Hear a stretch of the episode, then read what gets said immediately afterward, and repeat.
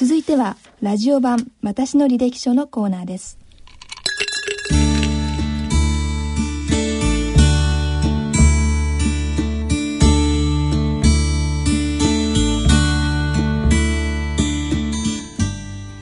大人のラジオ大人の文化教養のコーナーです。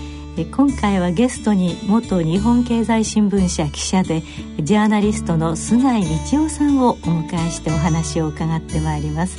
菅井さんこんにちは。初めてお目にかかります。よろしくお願いはい。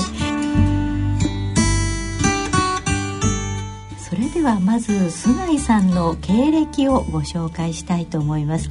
もし間違っていたらおっしゃってください、はい、1949年生まれ。これは昭和でいうと？24年ですね。24年生まれ、はい、東京都のご出身で東京都立大学法学部をご卒業後日本経済新聞社に入社されます。でそこで静岡支局社会部整理部それから西部支社これは福岡の支社ということです。で婦人家庭部前橋支局長生活情報部編集委員を経て2012年10月に退職をされたわけですね。すねはい、この辺りは後で伺いたいと思いますね。はい、退職後のセカンドライフは関東学院大学で教鞭を取られたりフリーのジャーナリストとしてご活躍中でいらっしゃいます。えー、関東学院大学ではどんなあのことを教えてらっしゃるんですか？あの今年春あの半期やったんですけども、はいはいはい、マスコミュニケーションという講座でですね、ねえー、主にあの、まあ、新聞とはど。ういうものか、まあ、最近学生さんもねあまり新聞読まれなくなってるんですけど ね、新聞とはどういうふうにできてるかとかですね。なるほど。そのどんな新聞でどんなことがこう論じられてるかみたいな講義を中心にやってきましたね。そういうことですか、えーさあそれでは早速中身といいますかお話を進めてまいりたいと思いますけれども菅井さんは、えー、49年、まあ、1949年昭和24年の生まれえ何年ですか？えっ、ー、と牛年ですね。そうですか。一瞬ちょっと忘れた。一瞬忘れた。うん、最近いませんね。なかなかね、そうですね。最近あんまりはなくなったですね。はいはい、えっ、ー、とまあ東京のご出身ということなんですけれども、まあ、少年時代の、まあ、その時代の背景ですとかね当時の、まあ、少年がどんなことを夢に思っていたかなどお伺いできればと思いますけれども菅井少年は小学生あ幼稚園っていうのは行ったんですか？幼稚園行きましたね。あ行きましたか、うん、あの生まれたのが生まれたというかあの、まあ、東京世田谷で生まれたんですけど、その近くの幼稚園に1年間通って、ですぐ父親の仕事で転勤になってですね、うんうん、青森市に引っ越しちゃうんですね。ええ、で青森市に引っ越して、はい、多分、ね、今でいう年長組だと思うんですけども、はい、えー、また幼稚園に入るんですよ。幼稚園。あ青森もちゃんと幼稚園が、あったんでミッションミッション。ミッションキリスト教系の幼稚園で。あというのはね私はね幼稚園のない地方でねその年年齢に差し掛かったんで、ええ幼稚園行ってないんですよ。そうですか。幼稚園行ったから青森の幼稚園のことも記憶に若干ありますね。あそう特にあの歌をね、えー、あの宗教歌っていうんですか。ねえ賛美歌みたいな。賛美歌の一部をこう。意味もなく、うん、そうです、ね、覚えてたという。はい。主とかイエスとかね。で、えっ、ー、と、小学校は引き続いて青森ですそうです。引き続き小学校1年生は青森で入って、はいええ、その後2年生から名古屋に行って転勤して、えで小学校4年生になって東京新宿に戻ってくるということでで3つの小学校を経験しました。お父さんの、まあ、実家というか、うん、あはどこなんですか？父親の生まれはですね、はい、山形県なんです山形県で生まれて、はい、まあ、青年時代に上京して、はい、えー、まあ、警察官だったんですけどね、えー、あの就職して、はい、でその後ずっと転勤したという経緯ですね。ねお母さんの実家はどの母親も山形です。同郷ですね。同郷ですか？えー、えー、えー、二人ともだから若くして、えー、片やあの警察官になって上京し、片や多分紡績関係だと思うんですよね。紡績工場の女子社員として入って入ってきて結婚して東京で教科前たと、なるほど、うん、当時の東北の 若い人たちの典型的なこう、えー、状況ストーリーでできたんですね。じゃあそのお父さんお母さんにとってはまあ青森という地土地は、うん、まあ、そんなに違和感はなかった、まあ、東北という意味ではね、ね、東北という意味ではやだけどやっぱり離れてますからね、山形と青森は、はい、ですからあの文化もだいぶ違うし方言も違うし、まあ、そうでしょうね。今以上にまあ離れてるえー、離れて遠かったですもんね、あの確かね一泊どっかで仙台あたりで一泊して行ったんじゃないかと思うんですよ、私のかすかな記憶ではね、蒸気機関車に乗って。うん、そのくらいこう距離距離が遠いところだった印象ですね。なるほどね。えー、あということはまだシュッシュポッポ。シュッシュポッポですね。うん、でトンネルに入る時は窓閉めて。窓閉めて、うん、蒸気機関車乗って。で青森に行った時も駅の近くに、はい、えー、感謝があったもんで、はいはい、もうとしょっちゅう蒸気機関車がこう行き来してるようなあの環境でしたね。なるほどね。えー、えーそうですか、えー、勉強とかそう先生はどうでしたか？先生は1年の時は音楽の先生だったんですね。なんかその髪が縮れてて今で言うと本当音楽家っていう感じのなんかあのシューベルとかなんか、うん、感じで。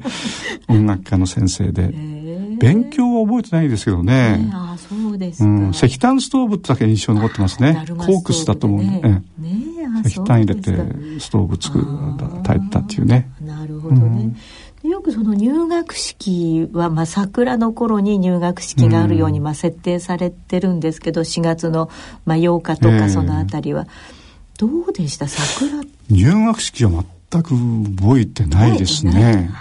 そうですか、うん、覚えてないですね。桜はいつ咲くんですか？いやそれも覚えてない。まあ、まだ6歳7歳だから桜に対する関心はなかったんですよね。ですね。うん、弘前なんかが桜の今名所でしょ。ですよね。多分親に連れられて、えー、弘前城なんか桜の時期に行ったんですよ。はい、写真が残ってますから。えー、だからほとんど興味がなかった。そんなもんですか、ね、そんなもんなんです。子供にとって桜ってあまり意味がない。意味がないというか興味がないでしょうね。覚えてるのはだからむしろ、ダルマストーブで石炭炊いたとか、あと、ラーメン屋の息子さんがいてね、えー、えー、放課後かどっか、ラーメン屋に遊びに行くと、えー、必ずラーメンをね、えー、お母さんがご馳走してくれるんですよ。嬉しい、ね、嬉しいでしたね。それはもう本当にね。最高ですね。最高。外食なんかなんか機会がないですからね。ねラーメンを食べるっていうのはすごく楽しみだったんですね。昔私はラーメン35円の時代から知ってるんですけれども、いくらだったでしょう、ね。いや、値段は知らない。子供はね。ラーメンという言葉もなくて、当時は中華そばですよね。中華そばですかね。ね兄貴に兄には怒られましたね、その人のね、ラーメン中華料理屋さん行って中華店お店行って、ただでご飯食べるなんてけしからないとみんな苦しい生活してるのにねそういうことしちゃあかんっていうふうに叱られましたね。なるほどね、でその後まあ2323あ名古屋。そうですね。2年3年が名古屋。そうキャーモのねそういう方言はありました？あったんでしょうけどね。あまり覚えがない。あんまり覚えない、ね、それも興味がなかったそう名古屋の思い出っていうのは何でしょうね。えー、はい、お相撲さんが中学に来て、はい、えー、なんていうんですか。あ手ほどきをした中学生にこのお相撲のいろはを見せたとかですね。栃光という立志が来たのを覚えてますけどね。栃錦土地は栃錦若乃花の時代でしたからね、はいはい、その一門の栃光が来て大騒ぎしてたんですね。あとはまあ家の近くにグラウンドがあって、うんはい。えー、会社の実業団みたいな草野球ですね、うん、会社のチームが毎日、はい、毎土曜日曜は特に日曜ですね。朝から草野球やってて、まあ、それを眺めたとか。ね。あの学校登校する前に学校に集まるんですよ皆さんね。あの登校前にこ集団登校だから。その時にその広場に土俵が作ってあって、あの時間が来るまでそこで相撲やるんですよみんなで。そうなんですか。みんなで相撲やって、えー、僕はどっちかっていうと力ない方だったから、うん、あの負けることが多かったんですけど、えー、ごくたまにね、えー、ごくたまに大きい人をうっちゃれで勝つことがあったっていうのは覚えてますね。まああの名古屋といえばあの金のシャチホコでそれもあんまり興味どうですかね？名古屋城っていうのがある金のシャチホコが話題になったのは覚えてますね。あ,、うん、あと当時地下鉄が初めて開通したとかね黄色い色の地下鉄が、ね、開通したというような時期とか。あとテレビ塔に行ったとか、はい、あと母親につられて百貨店に行って、えー、百貨店の食堂で、えー、ホットケーキをご馳走になると。まあ、これがまあ、ね、一番の楽しみ。日曜日の娯楽楽しみで、うちの兄が特にホットケーキが好きだったので 一緒に行ってホットケーキをご馳走になる。その時だけど心配したというかいつも心に残ったのは、はい、あの母親は何も頼まないです。えー。うん、子供に頼んだけども自分は何も頼まないで、はいえー、食べさせるだけだったんですね。あそういうまあ文化というか、やっぱりそれだけお金を節約そういうことですよね。きっとね。子供にはおやつを与えるけれども、うん、あなるほどね、うん、それはだから子供の頃にもなんか、うん、なんか嫌な感じですよね。うん、なるほどね。お母さんも食べればいいのと。いや自分の半分あげたらいいの。そこまで、ね、気が回んなかった、ね、回んなかったということですね。で東京に帰ってらして、まあ。えー高学年小学校そうですね高学年4年生から帰ってきて、えーうん、ずっと中学高校と東京で過ごすんですね。なるほどね。その当時はえーと、テレビとかテレビはねラジオとか。テレビが入ったのは中名古屋の時代小学校23年の頃ですね。ほうほうほうほう。でですから東京に来た時はテレビを見てて見てて。えー、そう日本シリーズをテレビ見たりとか。ああなるほど、うん、4チャンネルですねそうですね。日本シリーズちょうど小学4年ですから1959年頃に多分、うん、東京に来たんですね、はい、それで僕は日本シリーズかなんかを見てて、はい、浅野馬稲次郎の視察のテロップがこう日比谷公会堂で、ね、社会党の浅野稲次郎視察まあ、刺されるというテロップをね、ねはい、見た記憶があるんですよね。ああ、なるほどね。いや、なくなってしまいましたものね。そうですね、すぐなくなりましたよね。今で言うと、まあ、テロみたいな言葉がありますけれども、うんうんまあ若い方にね、うん、刺されて。17歳のね、ね、青年にね。だから恐るべき17歳っていうようなこともね、うん、言われてましたよね、うん、あそうですか。あ確か日本シリーズだったと思いますけどね、であれですかその菅井さんのおじいさんおばあさんっていうのは、まあ、おか母方父方は、ご見その当時おじいちゃんおばあちゃんとの関係もうおじいさんおばあさんは誰もいなかったですね当時もう小学校45年の頃は。ということはいくつぐらいで？えっ、ー、とね最後のおばあさんが亡くなったのが祖母が亡くなっ、えー、母方の祖母なんですけども、えー、小学校1年の時でした。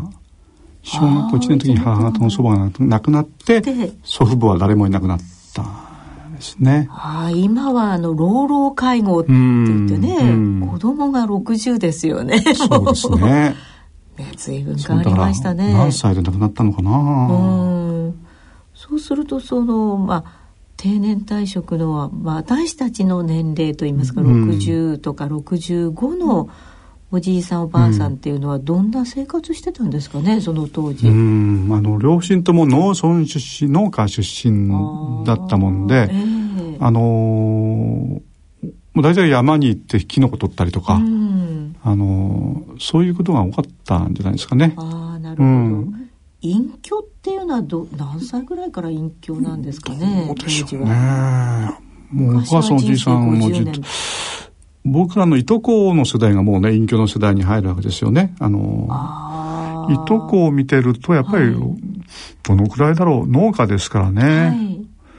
60代ぐらいですか、ね、後半ぐらいからですかやっぱね。うん、ただその隠居しても仕事があるんですよね農家っていうのはね。ねうん、何かしらお手伝いもあるし、はい、それこそ自分がキノコ取りが好きならば山の奥行ってキノコ取ってきて、ね、秋のこのね食卓を飾る、ね、そうそうするとは、うん、まあ、役に立った感がね。そうなんですね。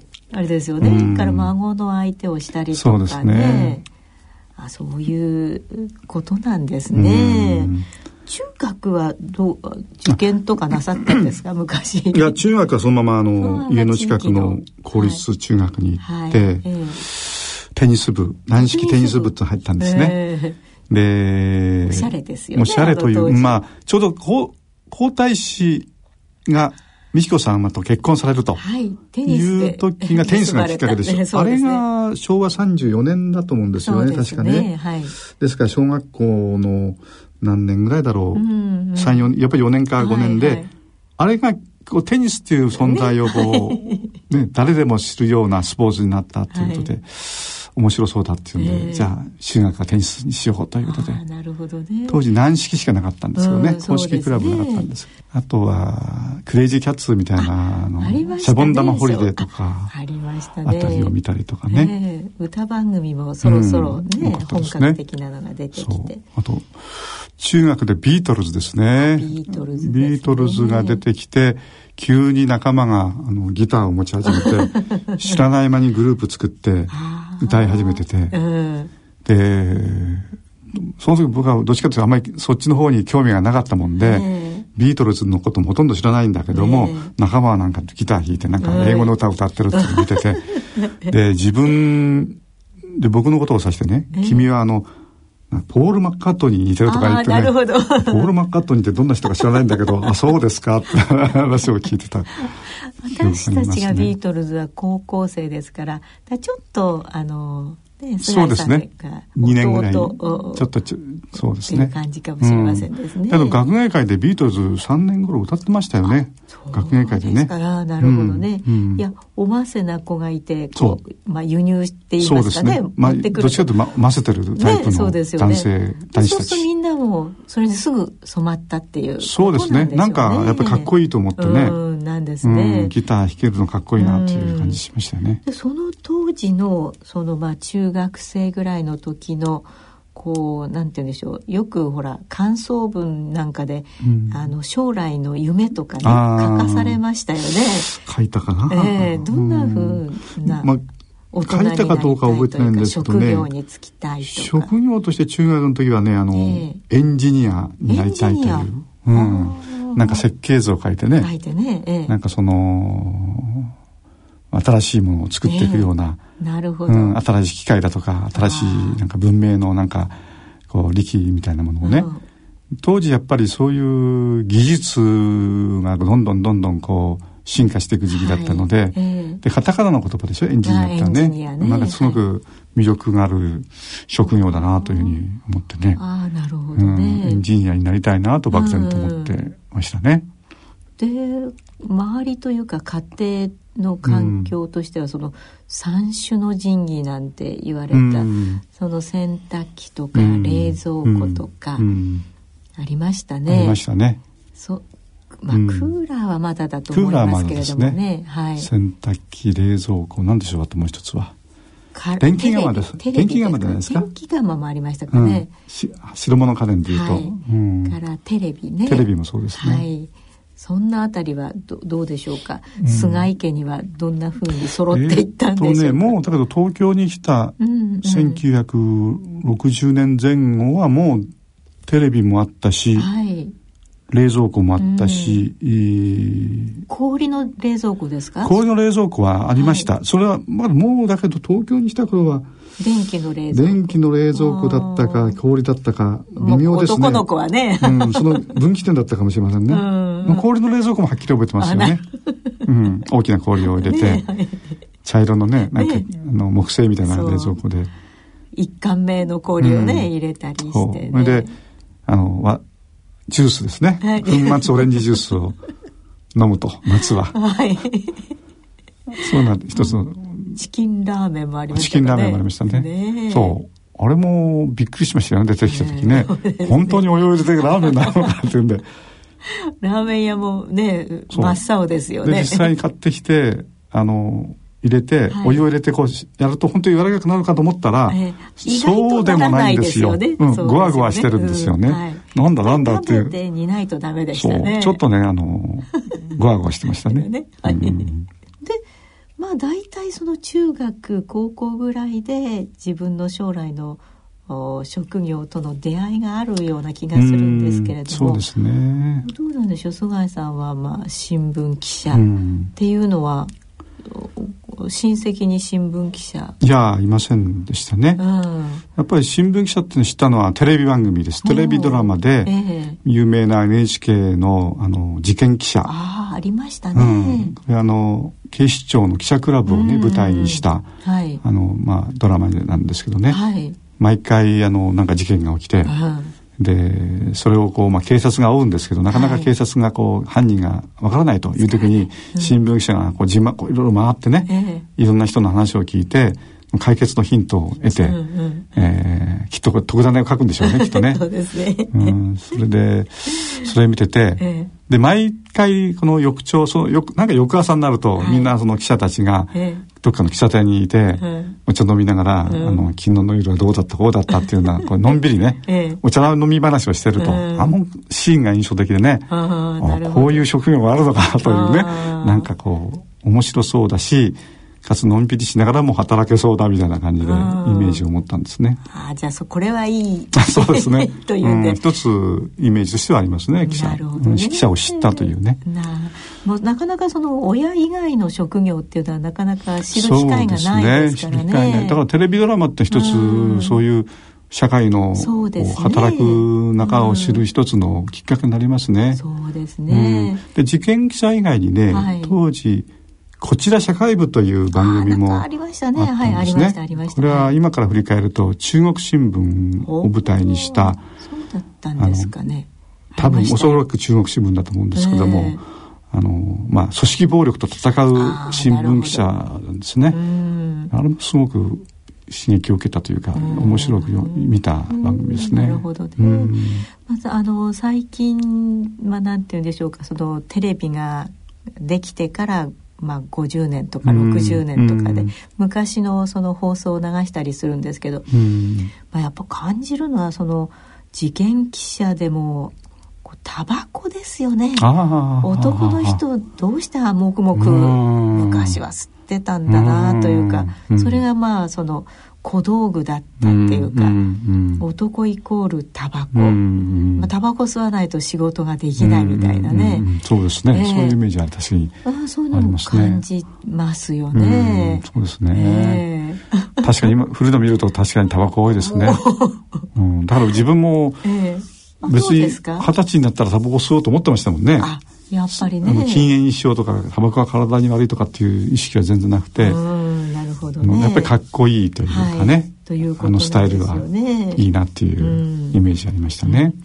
でまあ中学時代から高校はさすがに受験じゃないかと思うんですけれども、えーえー、どうですか？その今の今の受験と昔の受験と。高校まああの高校も進学校、まあ、結構みんな100%進学する高校に行って、うんはい。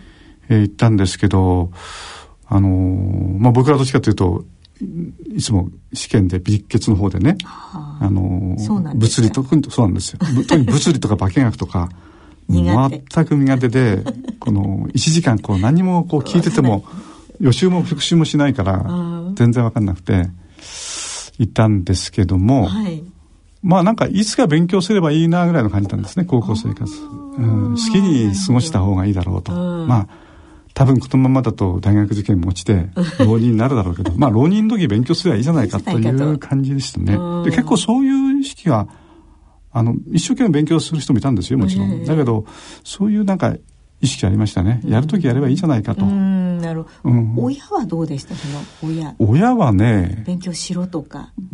あんまり言わなかった。まあ、一応高校に入ったんで、はい、この高校に入れば、そこそこの大学だろうという多分、見てたんでしょうね、きっと。あの、そういう数字があるから、データがあるから多分そうだろうと。だけど実際には全然ね、いい、いい 子供は全然ダメなんだけど、それほど勉強、まあやっぱ浪人覚悟だったんですよ、やっぱね。親もね。親も。だ甘えてたって甘えてたですよね。浪人させてくれるわけですから、平気でね。そういうことですよね。うん、うちの兄も二浪しましたそうですか、じゃあ、お兄さん見てれば。浪人社会みたいなもんですよね。いいか、みたいな、そうですね。高校時代はクラブ活動なんかクラブはね、最初サッカー入ったんですよ。ああ、ありましたか。で、高校、中学の時テニスやったから、えーまあ、高校もテニスやればいいものを、ちょっと違うスポーツやりたいと。ねはい、でちょうど中学3年の時に東京オリンピックがあったんですよ。中学3年の時東京オリンピックで64年です、ね、64年です、はい、秋ですねそれで当時の中学生都内の中学生みんな見に行ったんです。何らかの形でそのどっかのスポーツを、で、ね。はいはい、たまたま割り当てられたのが、ええ、駒沢でのサッカーだったんですね。私たちは。で駒沢まで行って、はい、競技場まで行って、うん、サッカーを見たわけですよ。日本戦じゃないですよ。どっかの違う国の。違う国同士のサッカーを見て、えあのシュートの速さにね驚いたわけですよ。距離の長さと速さにね。なるほど。あだからそれが多分サッカー部を選んだ理由なんだと思うんですね。でサッカーに入ったんですけど、ね、ほんの数か月であの、はい、足怪我しちゃってね。あそうですか。リタイアしましたけど。あ向いてなかったんですよ、ね、そしてえっ、ー、とまあ浪人はどうどうだったんですかね、うん、結局だから浪人するんですよ。中学3年になってからさ勉強しようっていうことであの受験勉強始めて、まあ、まあ当然全部落ちちゃって、それで浪人をして、はい、で予備校通いねお茶の水の予備校に。お茶の水の予備校ね、通って、はい、でもう当時その頃からだけどお茶の水あたりはもう学生運動のメッカみたいなところだよね。いやそうですね、うん、中央大学あり明治大学あり明治大学日大あり。大学、うん、日大あり、うん、でカルチェラったんですよね。そうなんです。だから 68年に予備校通ったんですけど、はい、確かあの時大学紛争が各大学とも激しくてあそうでしょう。あのカルチェまさにカルチェラタンとね、お茶の水の駅のあたりを、はい、カルチェラタンしようという運動が盛んで、はい。えー、確かに明治大学の学生会館の3階の窓からね、えー、ヘルメットをかぶった学生が、えー、赤ちゃんの頭台の大きさの石をね、えー、あのお茶の水のあの大きな大通りに向けてバーンと投げてるんですよね。えー、あの JR から神保町に通るあの坂道のところの途中に、ね、今スパゲッティ屋になってますかね。そこが昔学生会館で。そこにこうヘルメットの学生が顔あ頭からあの窓から顔を出して、えー、多分機動隊が近くにいたんでしょうね。えー、あの石をバーンと上げてね「いやすごいことが起きてるな」という。予備校を通いながらね隣がちょうど明治大学のだったもんでその辺の様子を見ててね。ほどね、見ましたね。じゃあそのまあ、学生運動を目の当たりになさって1年浪人をして、都立大学に入られたんですけれどもその学部の選定はどうだ？どんなふうにそうですね、えー、法学部に入ったんですよね、え。ー、あの時だから結局ね高校3年あ中学3年ぐらいになってから何な将来何になろうかなと思った時に、えー、エンジニアはうんエンジニアも結局エンジニアになりたいと思ったけどね科学が好きじゃなかったんですね。だから物理も授業もつまらない、授業もつまんないでね。エンジニアだダメだっていうので 結局まあ法律まあ法弁護士みたいなね、ね。はい、これもテレビドラマの多分影響だと思うんですけど、えー、あのそういう弁護士のこうドラマなんか見てて、えー、あの判決っていうドラマがあったああれが多分影響したと思うんですけどね弁護士になろうと思って法学部に入ったんですね。ああなるほどね、うん、でその大学の4年間はいかがでしたか？結局大学に入ってすぐ当時やっぱり大学紛争激しいですから、ちょうど東大の安田講堂が69年の1月にやりましたよね。はい。それで入試が中止になったと、はい、その時に私は入試して大学に入りましたから、大学もその余波でずっと学生運動が続いてて、まあ、学大学封鎖されるって感じで、半年間ぐらい授業なかったですからね。だからあのまあなんとなく学び癖がなくなってしまったというか あの大学外でいろいろ喫茶店で本読んだりとかする方がなんか性に合ってるような感じになってしまって、えーまあ、法律は面白かったんですけどね、結局法学部のその弁護士試験も大変だっていうようなことが、ね、分かってきて、えー、大学に行くともう何年もこう受験試験を受けている、ね、先輩がいるわけでね、い。やこれは厳しいなと思って。やこれはちょっと難しいなということで路線転換しちゃったんですね。うん、今日はゲストに元日本経済新聞社記者でジャーナリストの菅井道夫さんをお迎えしてお話を伺いました。この続きは次回の放送でお送りいたします